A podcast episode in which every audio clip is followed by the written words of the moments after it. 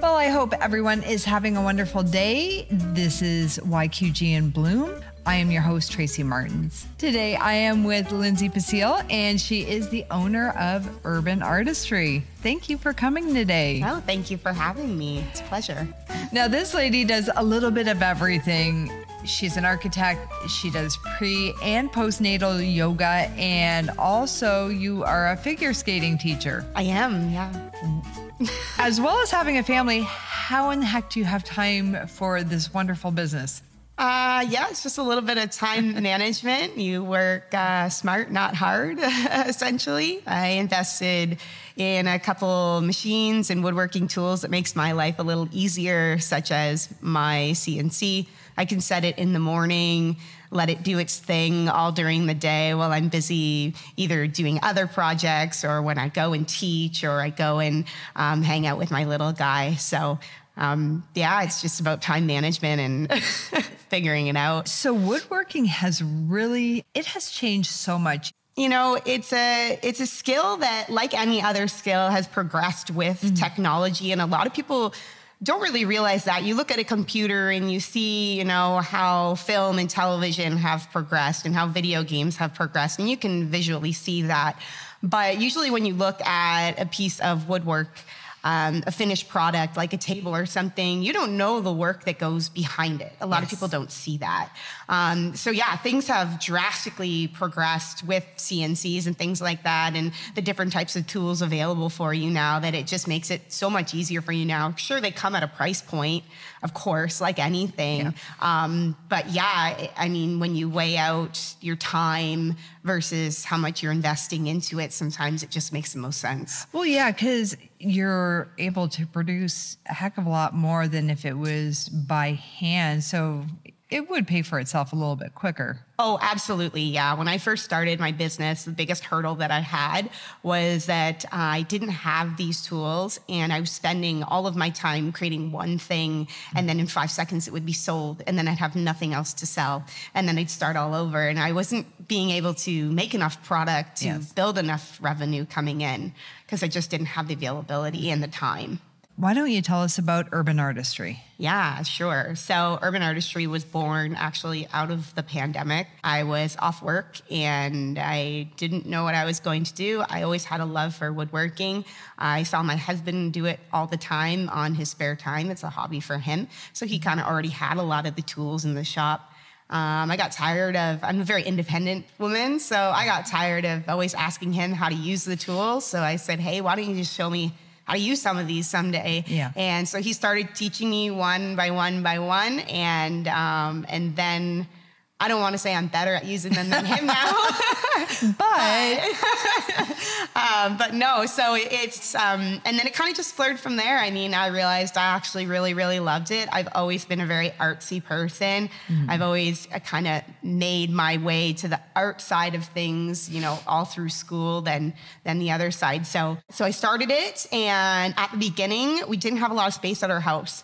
So I didn't have a lot of space for product. So I was trying to think of a business that would be a good kind of landing point for that. Mm. And it ended up being a rental business at first for um, local people to rent for like weddings and birthday parties and things like that.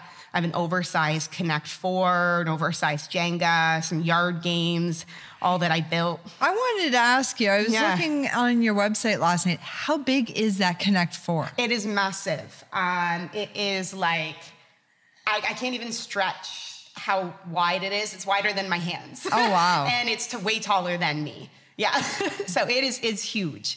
Um, Those look like a lot of fun. Yeah, they're they're so much fun. They were a hit, and I did really well with them. A lot of people rented them out, and then I kind of got antsy because once you build those and then they start renting out, then you're just sitting there and you're like, okay, well, what next? What next? There's nothing for me to build anymore. These are renting out, which is great, but now I'm just sitting here and I don't really have anything else to build and I want to build. So mm-hmm. then I was like, I need to extend my business further. And now I'm I branched into actually creating product to sell. Do people can they buy your outdoor games or are those just rentals? As of right now, they are rentals, but okay. I've had enough inquiries to purchase them that it probably is going to be something into the future that I will be making for them available for purchase. So, what do you find is your most popular product at this moment? That's a good question. I would say at this moment in time, and it could very much just because where I'm at in my life as well, that my target audience might be a little biased, but um, it would be all my nursery um, items and my child items. So, like the big scroll saw lettering names that you'll see in nurseries those. I sell a lot of those. My custom height charts, I sell a lot of those. Anything really to do with um, the, the nursery and kids, those are my main items right now. They're huge being across, say, a crib or a bed. They're beautiful. Yeah, thank you. Yeah, people get to choose the size that they want. So, any size that they want, I usually just tell them take a measure, tape, measure across um, their crib or wherever they want it in their space and let me know what size and then i quote them based off that so it's not just a set thing mm-hmm. it's custom everything i do is very much custom to their space now, are they painted as well or just left with the original beautiful wood? Yeah, so again, that's their choice. Okay. Um, if they want them painted, I usually will actually do it in an MDF, um, and it saves them a little bit of money in the end. Mm-hmm. Um, the wood obviously is a little more expensive, but then they can leave it raw and natural or just a nice stain on it. Again, it's their choice. Oh, nice. Yeah. Now, do you or have you thought of doing like toys for kids or being that right now that's your mindset and you have a toddler? Absolutely. It's really funny that you asked that. I'm in the middle of working on magnetic puzzles for kids right now. So, oh, nice. Yeah. So, there my son used to love the little wood puzzles with the little handles yes. that come yeah. out. it just seems like the natural progression to make toys for your son. Right? Exactly. Yeah. yeah. It's always a little more fun. I mean, he's kind of like the tester of all my things, right? Why not? so, yeah, it's a little more fun to watch him play with something that you actually built with your hands. So, and I did get to see some of your really nice pieces at 22 Coffee House. Is that where we were? Yeah, in Emeryville. Oh, yeah, they're the, awesome there. Now, those are um, basically wall art. They are, yeah. yeah. So they're wooden mosaics. Mm-hmm. I do mm-hmm. them all by hand. They're all custom. I draw them out first and then I cut each individual piece, paint it or stain it, and put it together along the way. So, depending on the size, um, those definitely take my most amount of time, but I would say that they're the most. Mm, I don't know what the word is, but they're the most. They're intricate. They're intricate and they bring me the most joy when they're done. Well, they are beautiful because they're yeah. all different. Exactly. They're so different. And even myself, I draw them out ahead of time. And when I'm busy putting them together from, you know, when I'm piecing them together and then when i look at it as a full product when it's mm-hmm. finally done it always even shocks me and i'm like wow this this looks really good like better than i thought it was going to look which or is great have you done somewhere you'll you'll draw it out and it's like okay this is going to be amazing and then you start to do it and it's going not so much. Absolutely. Yeah. Most of the time, I will change my design as I'm doing it. And that frustrates the heck out of my husband because he's very meticulous and he's the one that makes me like pre plan everything. And sometimes I just don't because I know that I'm yeah. going to spend all this time pre planning it just to yeah. not even follow it anyways. so well, that's the artist in you. Exactly. Is you see something and you know how to change it up to make it even better. Yeah, yeah, I love doing those pieces. And yeah, I'm very grateful for 22 Coffee House. I was able to partner with them and uh, I made a collection specifically for them. That's the Java collection that you saw up mm-hmm. right now. There's still a few pieces left on the wall. And they're many, for sale? And they're for sale, yeah. Yeah, you definitely have to get into this little coffee house again, 22 Coffee House in Emeryville. It's right at the roundabout mm-hmm. going into Puce. And it's the cutest little place. I had no idea it was there. Yeah, a lot of people don't know. It's a hidden gem in Emeryville. And I'm sure yes. the people in Lakeshore, Emeryville out there are going to be mad at me for mentioning it on here. Well, but that's okay because you know what? They also sell a lot of other local yeah, vendors, absolutely. artisans. And if the other people are great, then they need to give us a call and we will have them on here. There you go.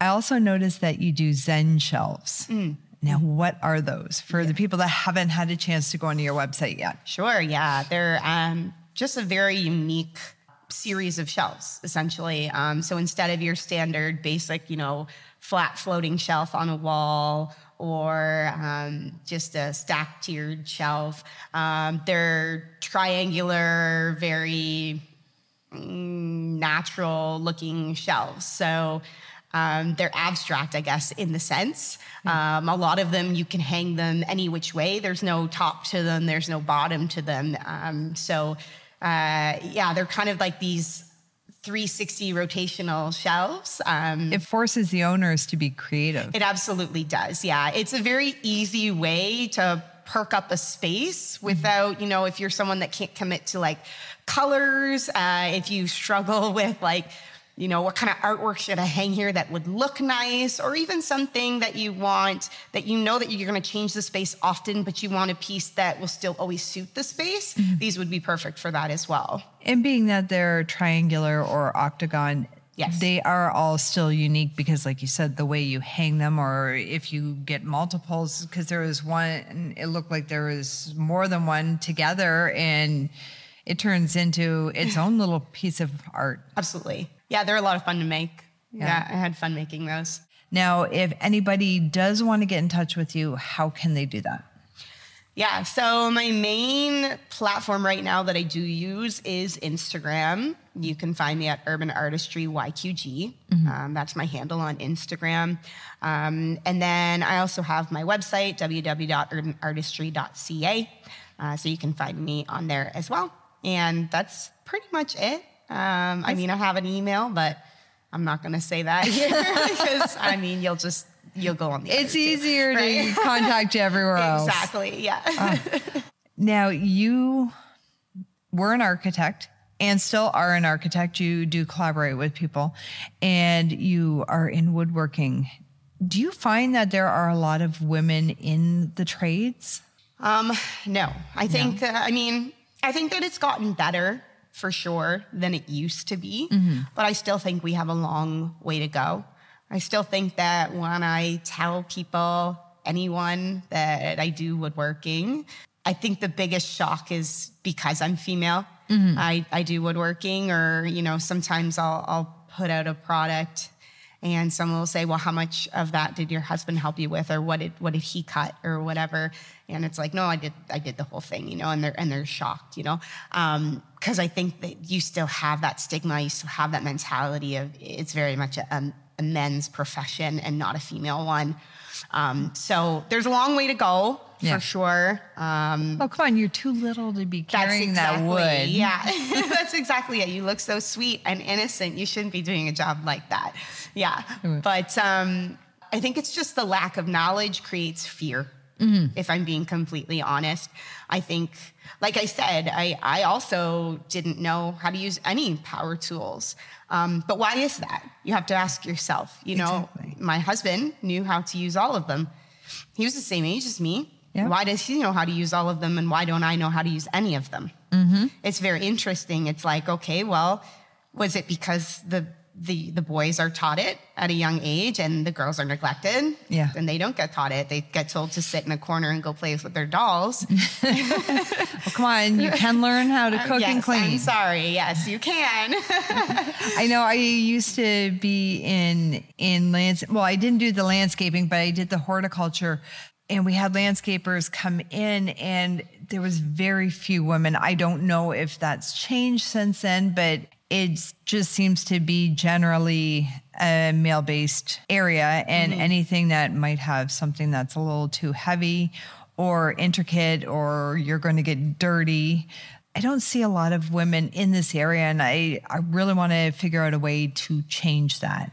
Absolutely. I completely agree. I know that Windsor does a really good job with like We Tech out of the university. Yes. They're doing an amazing job with getting women in tech, which is great. Um, But I think we also need to have some sort of organization like that that brings women into trades. Into trades, for sure. Yeah. And, and what that looks like and, and creating that, you know, a, a, an environment where they feel comfortable and a little less intimidated.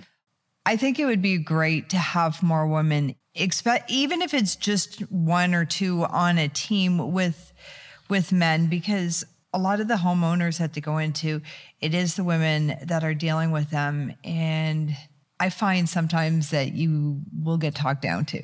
Yeah, absolutely. And I think part of that is very much um, on us women too. I mean, this is yes. a call to action for all women as well that we need to be more assertive. We need to stand our ground, hold our own. You know, if you want to learn something, be more vocal and do it. You know, reach out to whoever you need to, you're only stopping yourself. And um, I know there are programs that they've been trying at St. Clair College for years to get women into the different skilled trades. And I know carpentry mm-hmm. and the the plumbing and anything that requires you to work with your hands. So I'm sure there are programs out there that will help them get them in there. Oh, absolutely. Yeah. I mean, uh, yeah, there's definitely programs available. I think the hardest hurdle that the women have in those programs is upon graduation. Once you've you've went through the program, then of course you have to get a job in the male dominated field and and uh, um, firsthand experience. I mean, I got la- laughed out of a couple places because I was a female applying and it was kind of like, what are you even doing here? But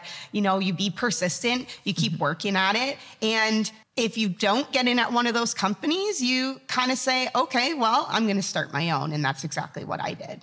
That's excellent. Yeah. And maybe they should offer women an assertiveness class. okay, you graduated from here and now this is how you need to sell yourself. I love that. That's a great idea. It's yeah. almost like a confidence building class of, hey, yeah, uh, you know, let my skills speak for themselves. But if they can't, I'm going to speak for myself. Yes. You have to be able to sell yourself, whether it's in the trades or any small business. Absolutely. Yeah. Having that backbone is such a big thing in today's world. And scary yeah. at the same time. Very scary. yes. I mean, you don't have to have a loud personality. And I'm learning that at my age and it's 52 that get out of your comfort zone, learn how to sell yourself and try something new and do a trade. Yeah. Do a trade. It it is rewarding at the end of the day. Yeah, absolutely. It's a huge accomplishment. I mean, it's a big pat on your back. It's and pride. Yeah, absolutely. It's a huge confidence builder. Well, I think we need to get women out there. I agree. I really appreciate this. I appreciate our conversation and learning more about urban artistry. Linsey, thank you so much for being on our show today. Oh, thank you so much for having me. It was great. I love talking about this. Have me back anytime. I, I for sure will. And my name is Tracy Martins. This is YQG in Bloom. Make sure to check out Urban Artistry on Instagram and her website. I will have all the information in my details and on my social media. And if you're a woman, get into the trades. Have a good day.